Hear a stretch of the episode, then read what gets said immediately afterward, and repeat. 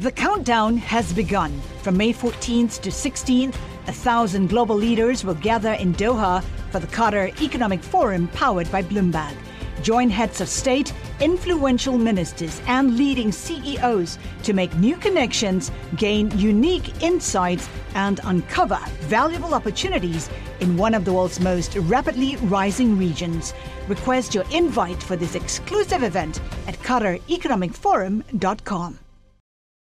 Live from our nation's capital. President Joe Biden's $1.9 trillion pandemic relief package. We're not going to hear any more about Operation Warp Speed. They're going to be calling it the COVID response. We're talking right now about 2024 jockeying amongst Republicans. Bloomberg Sound On. The insiders, the influencers, the insights. Biden has promised again and again that he will unite the country. Who do you think Biden has to watch in terms of moderate defectors? The House has been voting for this stimulus package basically for months. This is Bloomberg Sound On with Kevin Cirilli on Bloomberg Radio. President Biden gets ready to try to hit Capitol Hill to get that $1.9 trillion stimulus deal. This on impeachment trial eve. We check in with Cong- with a congresswoman from Florida who finds herself now in right smack in the middle of all of these congressional debates. Plus, Rick Davis joins me and Emily Tish Sussman. A lot to get through. Happy Super Bowl Monday. Congratulations to Tom Brady of the New England, oh, I'm sorry, of the Tampa Bay Buccaneers. Well, he's the greatest of all time. There's really no debating it now. Um, joining me for the panel, Rick Davis, Bloomberg contributor, partner at Stone Court Capital, former campaign manager for John McCain's 2008 presidential campaign, and Emily Tish Sussman, a Democratic strategist, the former vice president of campaigns for the Center for American Progress, and the host of Your Political Playlist podcast. We begin tonight uh, with the big story, which is President Joe Biden saying that it is unlikely that the U.S. will reach herd immunity before the end of the summer due to a shortfall in vaccine availability. He spoke in an interview with CBS News that aired on Sunday during the Super Bowl pregame coverage. Here he is. The idea that this can be done and we can get to herd immunity much before the end of next this summer is is very difficult. Meanwhile, we've also got sounds on how President Biden feels the vaccination effort is going uh, right now. Uh, and in fact, he said that he, as well as Vice President Kamala Harris, took a virtual tour of the mass vaccination site in the State Farm Stadium in Glendale, Arizona, home to the Arizona Cardinals, in which he thanked uh, volunteers working at the stadium and said that they could be the site of a mass vaccination effort. We've got sound on that. Let's listen. I got a call during the Super Bowl from uh, the uh, commissioner of football and offering us the federal government the 30 major stadiums. So I think they're going to be coming to you to look at how you did it because you're doing such a great job. So let's bring in Emily and Rick now. Emily, I mean, you hear that from President Biden. Democrats are, are in many ways lowering the expectations to some extent of the mass vaccination rollout. But, you know, in, in my show prep uh, before coming on air, the U.S. is actually trailing only behind the U.K. in terms of Western Hemisphere countries, in terms of uh, the percentage of citizens who have been vaccinated. So, so far, so good. Well, Kevin, I hope you saw in your show prep that the, the, the team that beat the, the the Patriots in the Super Bowl were the Giants twice. Oh so I gosh, that was in your show prep. Here we go. Brady falling all over him. I know, and I and you know, and I, I know I'm gonna get in trouble for leading with the with the game yesterday, but I, I was up way too late watching it. Go ahead, Emily. well, from my understanding with uh, with the folks in the Biden administration is that there's two things that he's trying to do. One is to set an end goal so that there is an end in sight. That, you know, all of the, the pandemic fatigue that we're feeling of trying to, you know, do our best and stay home, um, that people stick with it. If they feel like there's an end in sight, then maybe they can stick with it and not just feel like total fatigue and toss it all out. I think it's also called going off Florida, I think some have called it. Not them, more me. But the other thing that Biden is trying to do is exactly to your point, lowering this, lowering the standards so that they can under promise and over deliver. The last thing they want to be mm-hmm. doing is setting a goal they think they can't hit, and then having all of the conversation be, even though they've gotten to a good place, but to be, to, but to say that they didn't hit the goal they had set. So those See, this is they're trying to why keep in mind. this is literally why I'm so glad you're on the show today because I didn't know if you were going to go there and you went there in the first block. And Rick, I mean, you know this as a as a chief political strategist and, and someone who really knows about the behind the scenes of messaging. That interview yesterday that uh, President Biden gave. Uh, it, it was exactly what Emily said. It was let's lower let's lower the expectations and then we can come in as Superman. Was it not? Yeah, for sure. And this is an administration that has, you know, been making a big point of watch all these great things I can do in the first hundred days. Except one of them that they want to manage expectations down on is the most important single issue in his presidency is COVID. So I, I, I agree with Emily that um, it's obviously a concerted effort by this administration to try to ratchet expectations down. The the problem is that, that the news cycle isn't helping them much, right? You've got you know reporting out there that uh, the, the COVID's going to be with us, you know, maybe ad infinitum, right, forever. Um, uh, I think it's still bad politics to start calling all of us part of the herd, right? I, they got to come up with a better term than talking about herd immunity, um, and uh, and and so I think all these things. I mean, like, it's it's starting out a bad week on the COVID scene. Uh, they didn't change the Trump administration's plan on on on vaccine distribution for basically everybody over 65 and, and high risk populations. And, and so now they're living with those consequences where they've run out of vaccine and they can't restore uh, working uh, on, on the vaccine process until they actually get more vials into these places. So no matter how many Super Bowl or uh, uh, football stadiums Roger Goodell sets up as vaccine sites, they need the vaccine. And that is Well- one of the problems. And and and beyond that, I mean the the COVID strain. I'm I, I'm on the Bloomberg terminal right now, and, and they have this great tracking data uh, that you can access uh, that where they compile it virtually around the clock. And Jonathan Levin reports on the Bloomberg terminal that the COVID strain that swept the UK is circulating the most in Florida. And Emily just alluded to that, Rick. But to your point precisely, the fast spreading COVID 19 variant first found in the UK is gaining a Florida foothold. And that's prompting concerns about fans who flooded the streets of Tampa on Sunday uh, after, of course, the Bucs, Buccaneers beat uh, the Chiefs um, to, to win the game. But, you know, it's it's fascinating because I was reading in the Wall Street Journal earlier today, uh, Emily, that in terms of where the United States ranks, again, compared to other European countries like Spain, for example, the U.S. is actually coming a, a, a, a doing better uh, than than many European countries like Spain um, and Portugal, uh, which didn't have the lockdowns that that the United States had uh, during the holidays and, and over the New Year. And there's been debate in, in the mainstream press about whether states were following them and whatnot. But it the the United States is not lagging behind uh, other other countries, Emily, and that's got to be a significant win uh, for America. Well, I think it's a significant win for everyone who doesn't end up with a relative in the hospital. You know, Yeah. doesn't end up with with loss in their family. Of course, that is hard to measure. But I mean, talk about low bars. Like, what an unbelievably low bar that we're not the worst in the relief. I think that part of what was hitting so many Americans so early on in the pandemic was how we really thought that the country was better set up for something like this. And in fact, I believe that we had been ra- like ranked countrywide, you know, nationwide, uh, sorry, worldwide rather, as like better set up for a pandemic. And now I think our expectations have become unbelievably low as to how we are faring. So not the worst. Yeah, that's a pretty good. That's a pretty good answer. But you know, it, it really does feel like it's the the patchwork of different rules and different regulations by state and often by county that has made it really hard to assess exactly where the country is um, in terms of responding to the pandemic. Um, and so I think for that reason, like, yes, we can see overall what our numbers are, but it's hard to say, like, if we're making progress or not. I think because the standards in every state are so different for getting a vaccine.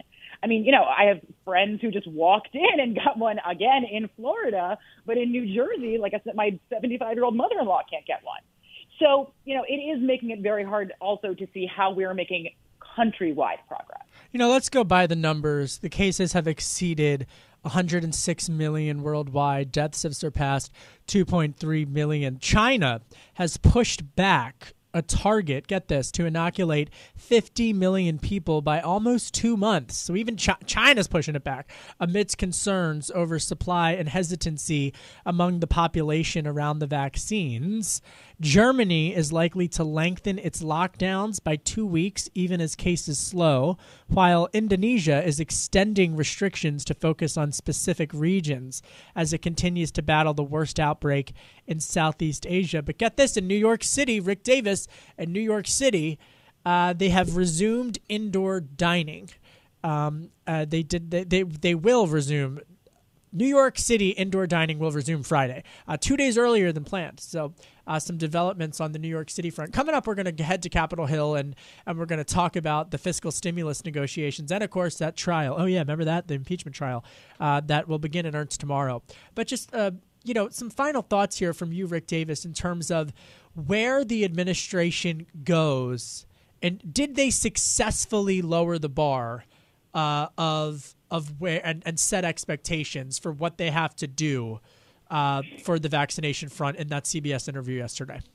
Yeah, look, I think it was a first effort toward it. Um, but look, I mean, Donald Trump tried to set expectations on COVID. Oh, this stuff will go away in the summertime. That was a year ago.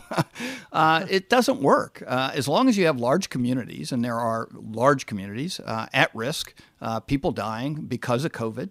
Uh, we had another congressman pass away today because of COVID. And and until you get your hands on people passing away and families being offset by job loss, I mean these things aren't going away easily.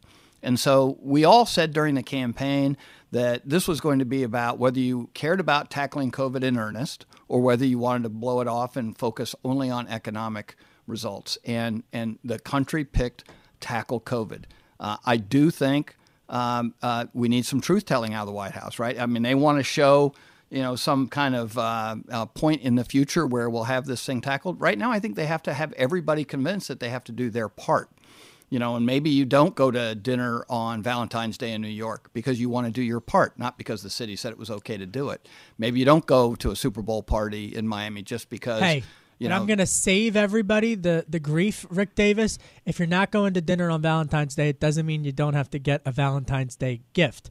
Okay, so you have to you have to weigh your options, these socially distant options. I don't want Rick. I don't want you to be giving bad advice out there. You know what I'm saying? I, I am looking out for everyone's interests here. Okay, Rick Davis. You're the okay? man. I appreciate that. Panel stays. Emily stays. Rick stays. what kind of?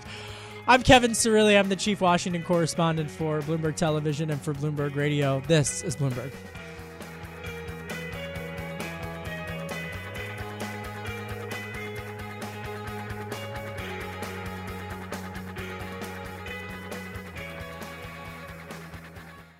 The countdown has begun. From May 14th to 16th, a thousand global leaders will gather in Doha for the Qatar Economic Forum powered by Bloomberg. Join heads of state, influential ministers, and leading CEOs to make new connections, gain unique insights, and uncover valuable opportunities in one of the world's most rapidly rising regions. Request your invite for this exclusive event at QatarEconomicForum.com. This is Bloomberg Sound On with Kevin Cirilli on Bloomberg Radio. I'm Kevin Cirilli chief Washington correspondent for Bloomberg Television and for Bloomberg Radio. Coming up, we're going to check in with the congresswoman who wants to ban QAnon members from getting national security clearances. Congresswoman Stephanie Murphy, a Democrat from Florida. She'll join me at the top of the next uh, half hour. But let's first uh, get to the major economic story of the day, and that is, of course, uh, the economic stimulus talks. Here to break down this story, Rick Davis, Emily Tish Sussman, and we've got sound on this from Treasury Secretary Janet Yellen. Uh, she spoke to uh, CBS over the weekend, and she said that if the U.S. can return to full employment in 2022, if and only if it enacts a robust enough coronavirus stimulus package. She's saying it's stimulus or bust. If there's no stimulus, the economy's not going to come back. Take a listen to what she said. I'm afraid that uh, the job market is stalling. We saw that in Friday's employment report. We're in a deep hole with respect to the job market and a long way to dig out. Now, Jen Psaki was asked about this by reporters at the press briefing in the Brady briefing room at the White House earlier today. When I was monitoring it, I was struck again just by how much they are really leaving this process uh, to uh, Speaker Pelosi and Leader Schumer in the Senate. And they are incredibly confident, both publicly and behind the scenes, that ultimately this $1.9 trillion stimulus deal will get passed. Now, Yellen was asked again on CBS about the risk if there is not a stimulus package that is passed. I've got sounds on this. Take a listen. This package is going to really speed recovery, and analysis by Moody's and economists at the Brookings Institution show that very clearly that we will get people back to work much sooner with this with this uh, package, and that that's really critically important. There's absolutely no reason why we should um, suffer through a long, slow recovery.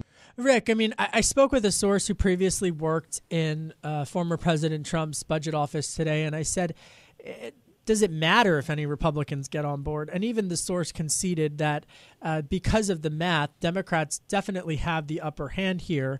And people like Senator Romney, while they are floating proposals, are doing so because they want to be uh, potentially named on uh, the reconciliation committees um, to, to try to get some cash for for funded to their states. But Republicans really don't really have a say here.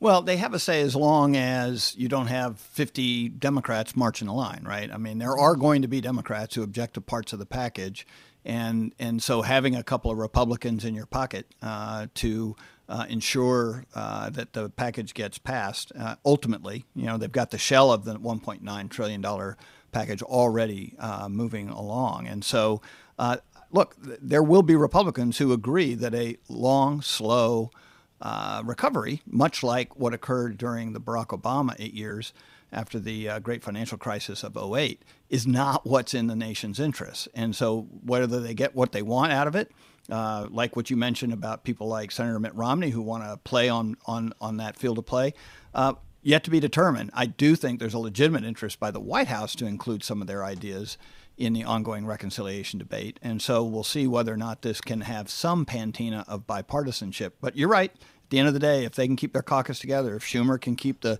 senators in line he's got 50 and a tiebreaker, that's exactly how this could potentially go down. You know, I, I, let me follow up with you, Rick, before we bring in Emily, because you you understand the lay of the land of the GOP right now. I mean, are, there were many Republicans, for example, in Arizona, suburban Arizona, Maricopa County, who were very uninterested in, in seeing uh, former President Trump get reelected.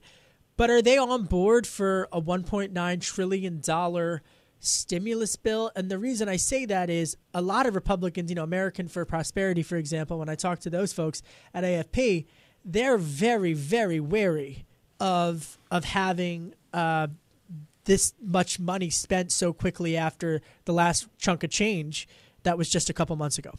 Yeah, it's a it's a leap of faith, right? Um, mm. uh, everyone is like reminded that previous COVID relief bills had bipartisan support, but none of them were 1.9 trillion dollars. Yeah. And so it, it's it's going to require Republicans to really believe that this is what's needed in order to get the economy moving, get people off the unemployment line, and get the distribution of these vaccines so that you know we can return to some level of normalcy. But I do think the the press is actually helping because the the reports out there on unemployment and the COVID situation aren't giving Republicans any comfort that going smaller is going to satisfy anybody. And then when you see the polls out this weekend where you know 60% plus Republican voters, forget members of Congress, but the voters say they like the 1.9 trillion dollar package there are going to be some people over in the Senate scratching their heads, wondering, you know, whether or not supporting this package isn't the right thing to do for their and own constituents. A, that's very spot on because Emily, it's a different crisis than 2008. But same question to you, but let's flip the script. Let's put it on the Democrats. Are, is the is the left flank of your party, M? Are they going to be able to get on board? 30 seconds for you. Are they going to be able to get on board with with a plan that I'm hearing from one very progressive member they feel is not progressive enough. Well, they have so far. I think if there were mm. going to be really big divisions from the left, they would have started already very hard. Um, and what they're seeing is that staying together as a party and getting big things passed quickly, they're buying into this Biden idea that this is momentum. This is a building block to build off of. And I have to tell you, I kind of believe it. Like I kind of buy into that. I think that if he can get this done, get it done quickly, start getting checks in people's inboxes, then it's gonna it's gonna be the big mo. That's what that's what Rick and Emily call it. Momentum. Gotta have it, especially in Washington. We head to Capitol Hill next with Congresswoman Stephanie Murphy, Democrat of Florida. Don't miss it. I'm Kevin Cirilli. Panel stays. This is Bloomberg.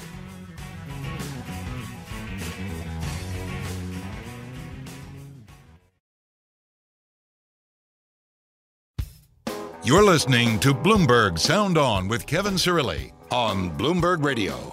I'm Kevin Cirilli, Chief Washington Correspondent for Bloomberg Television and for Bloomberg Radio. Congresswoman Stephanie Murphy joins us, Democrat from Florida, and I'm going to ask her all about impeachment, uh, trade talks. She's on the Trade Committee, uh, U.S. China relations, and how she's uh, looking to prevent QAnon members from getting national security clearances. Panels with me ahead of my interview with Congresswoman Stephanie Murphy, Emily Tish Sussman, as well as Rick Davis.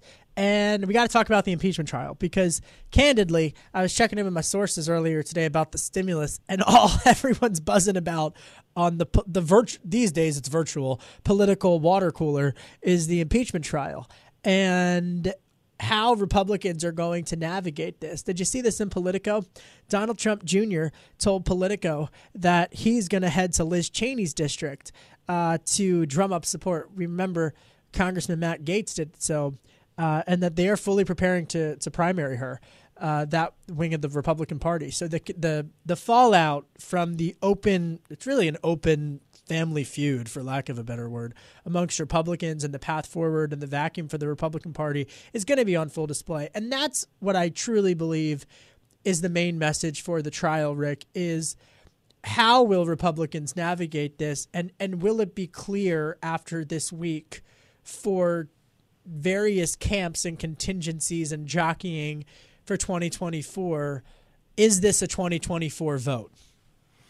Is this a 2024 vote? Is going to be uh, a critical question as to how the uh, Republican Party now regroups. Because, as you point out, there's uh, going to be an effort on the part of the Trump family, uh, whatever that organization manifests itself to be, maybe just that, the Trump family, to primary people who have uh, voted for impeachment in the House or voted for impeachment in the Senate or uh, uh, just upset him. Uh, the reality is there's going to be a concerted effort backed by tens of millions of dollars uh, in Donald Trump's uh, PAC to uh, try to elect Trump supporters for two years from now in the Senate seats that are currently held by incumbent Republicans, which in the old days, my old days, would be apostate.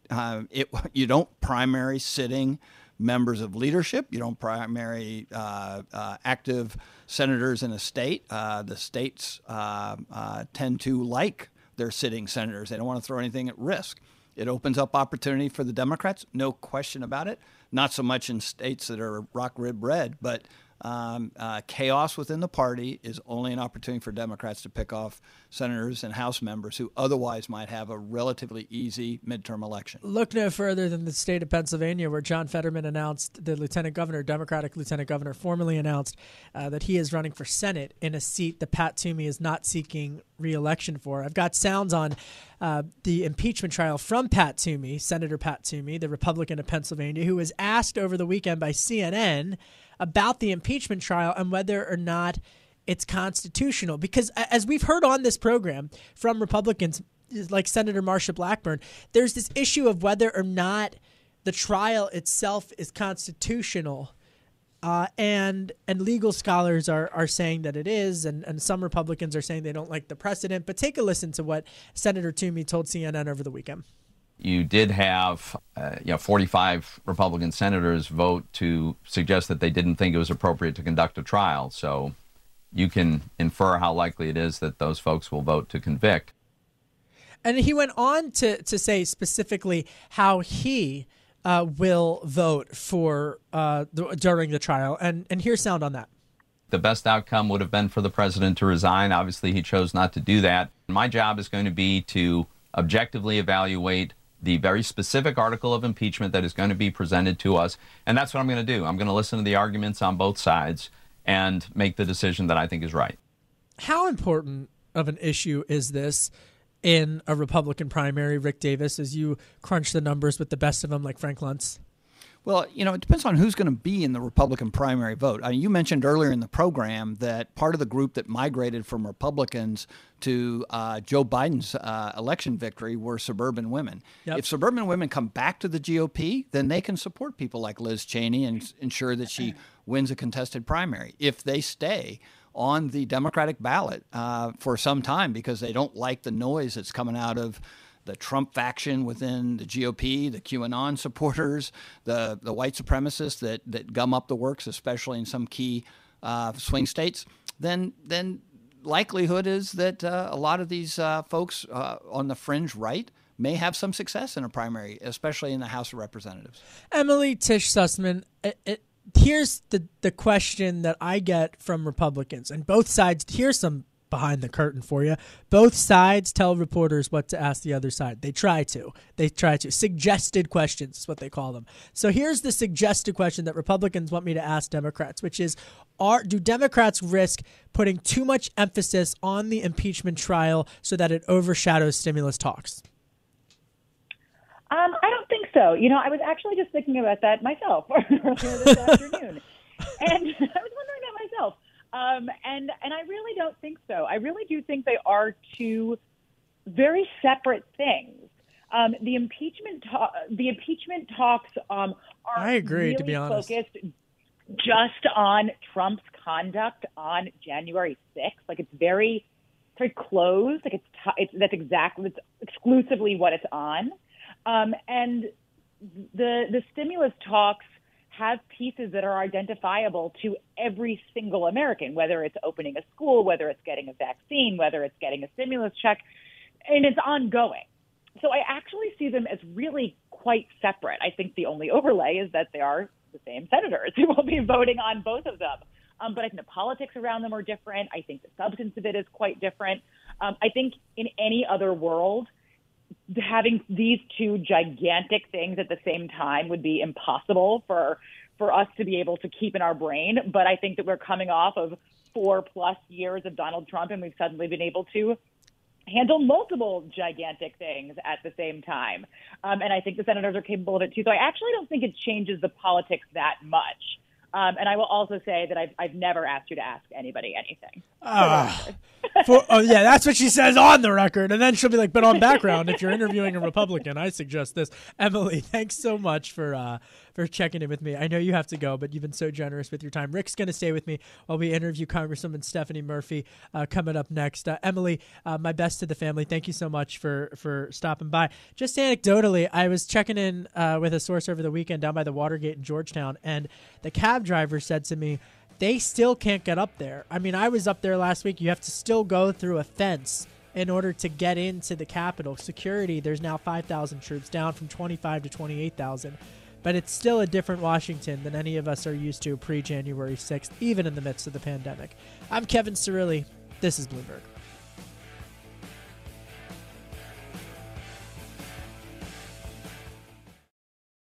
Collaborate for a greener future at the Bloomberg Green Festival, a groundbreaking celebration of the thinkers, doers, and innovators leading the way. From design and culture to technology, science, and entertainment. Hear from inspirational speakers and immerse yourself in climate solutions. July 10th through 13th in Seattle. Title sponsor Amazon. Official airline Alaska Airlines. Get 20% off using promo code Radio20 at BloombergLive.com slash Green Festival.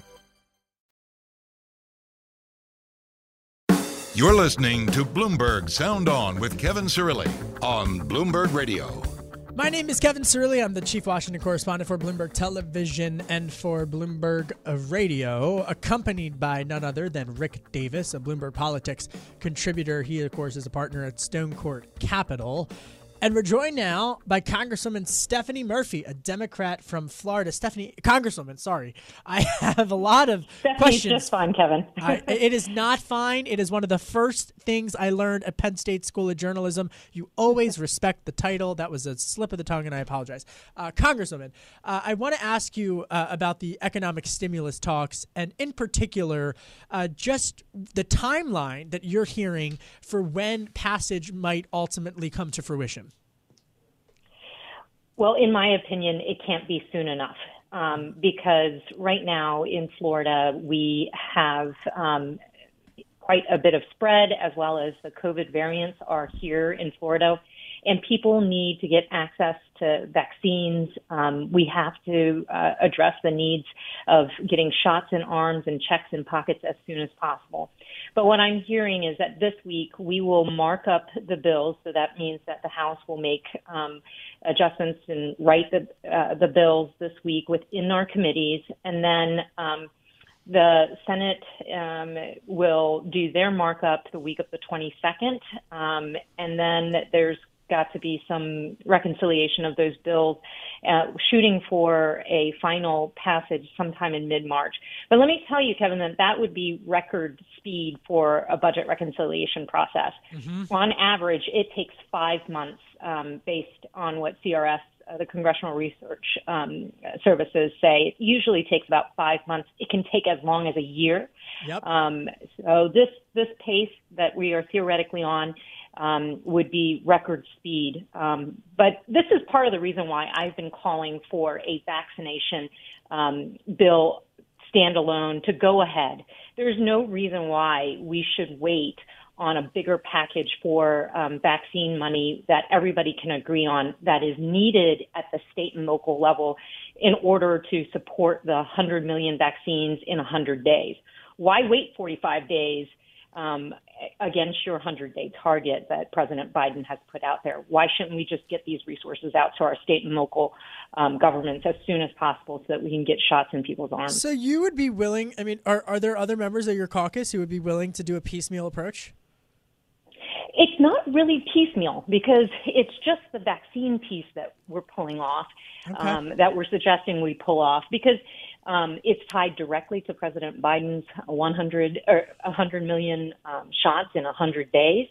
Um, it is it would have broad bipartisan support, and it allows that money to flow to states while we negotiate this bigger package that is absolutely needed, but that has a lot of pieces, moving pieces within it, and that might take um, us weeks, if not months, to get uh, a final negotiation on. I want to head to geopolitics before I bring in Rick to ask you a question. But uh, over the weekend, uh, Secretary of State Tony Blinken uh, said that President Biden would not uh, be removing Iran sanctions uh, in order to bring Iran back to the negotiating table. You are a member of the Armed Services Committee.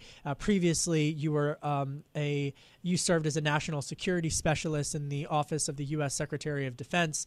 Um, and and and you actually were awarded the Secretary of Defense Medal for exceptional civil civilian service. Uh, is that the right approach for the Biden administration to take in in, in order to deal with Tehran? Look, um, the situation with Iran has changed significantly since we passed, or since Congress. I wasn't in Congress at that time. Since Congress passed the JCPOA, the the situation on the ground um, in Iran, the activities that they have been involved in, all of that has changed significantly, as well as the neighborhood and the relationships that the U.S. has with um, the uh, other countries in the region, as well as Israel's relationship with those other countries in the region, given the Abraham Accords that have been signed.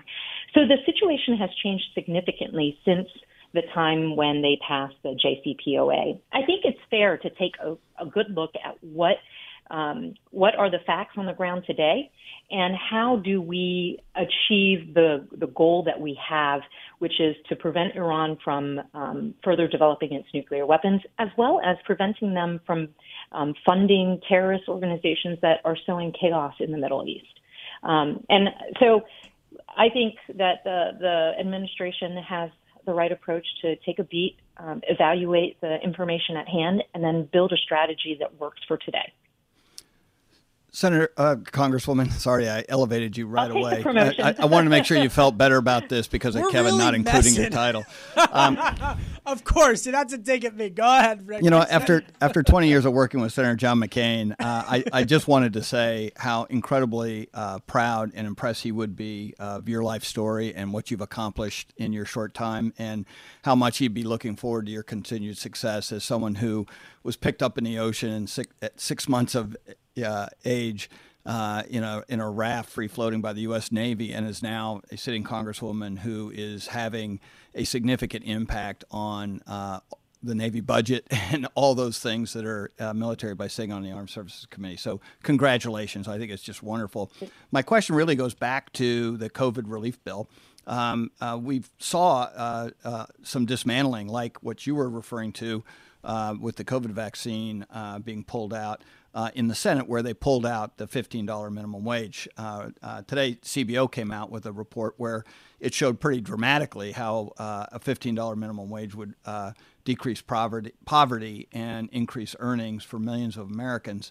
Uh, especially low wage workers, but it would also significantly increase the deficit and increase unemployment by over a million people. So, will the House of Representatives take a look at this now in a similar look, like what you've just done with the vaccine ledge, and say, hmm, maybe we should be relooking at the at the minimum wage that we've got in our bill?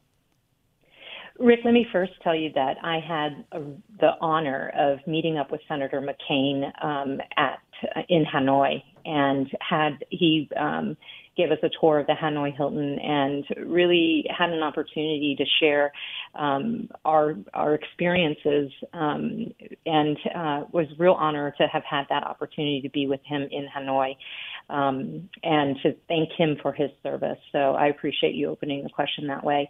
Regarding COVID relief, um, look, you know, here in Orlando, 15 the the minimum wage here in Orlando is not a living wage for much of my many of my constituents. And so, um, while I support the idea of raising the minimum wage, I think that um, putting having it as a part of this broader already complex negotiation if it's going to slow down getting covid relief out the door then i think there are always other mechanisms by which we can address um, minimum wage and, and move it through the congress.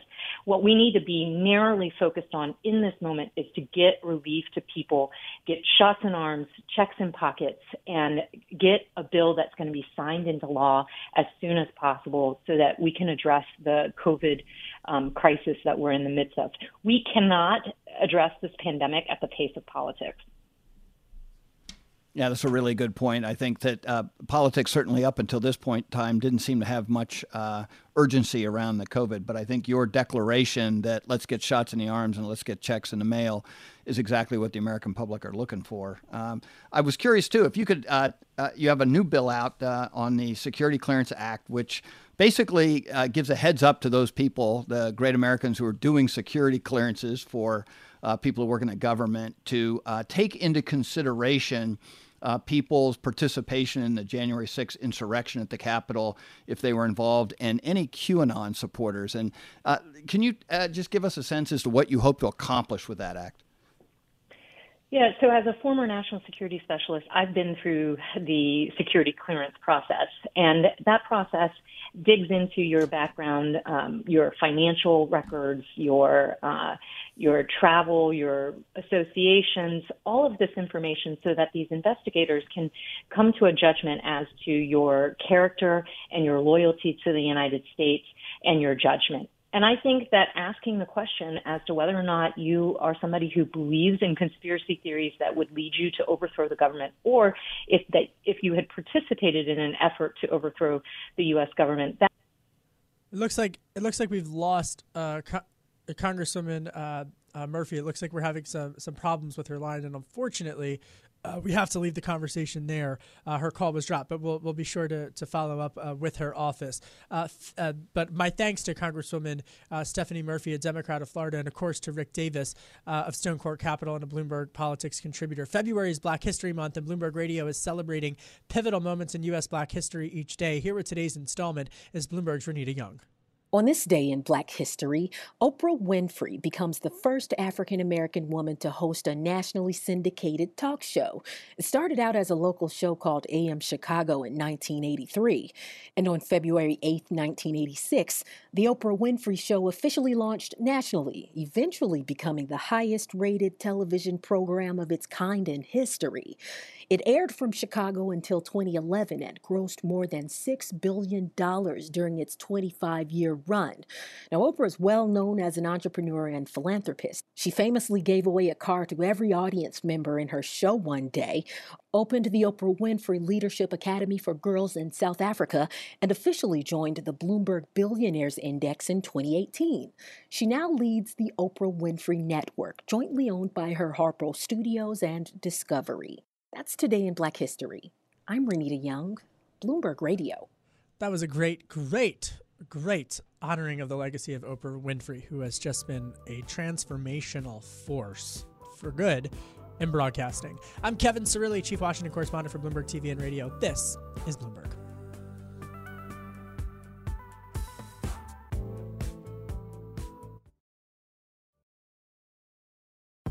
Collaborate for a greener future at the Bloomberg Green Festival, a groundbreaking celebration of the thinkers, doers, and innovators leading the way. From design and culture to technology, science, and entertainment. Hear from inspirational speakers and immerse yourself in climate solutions. July 10th through 13th in Seattle. Title sponsor Amazon. Official airline Alaska Airlines. Get 20% off using promo code radio20 at bloomberglive.com slash green festival.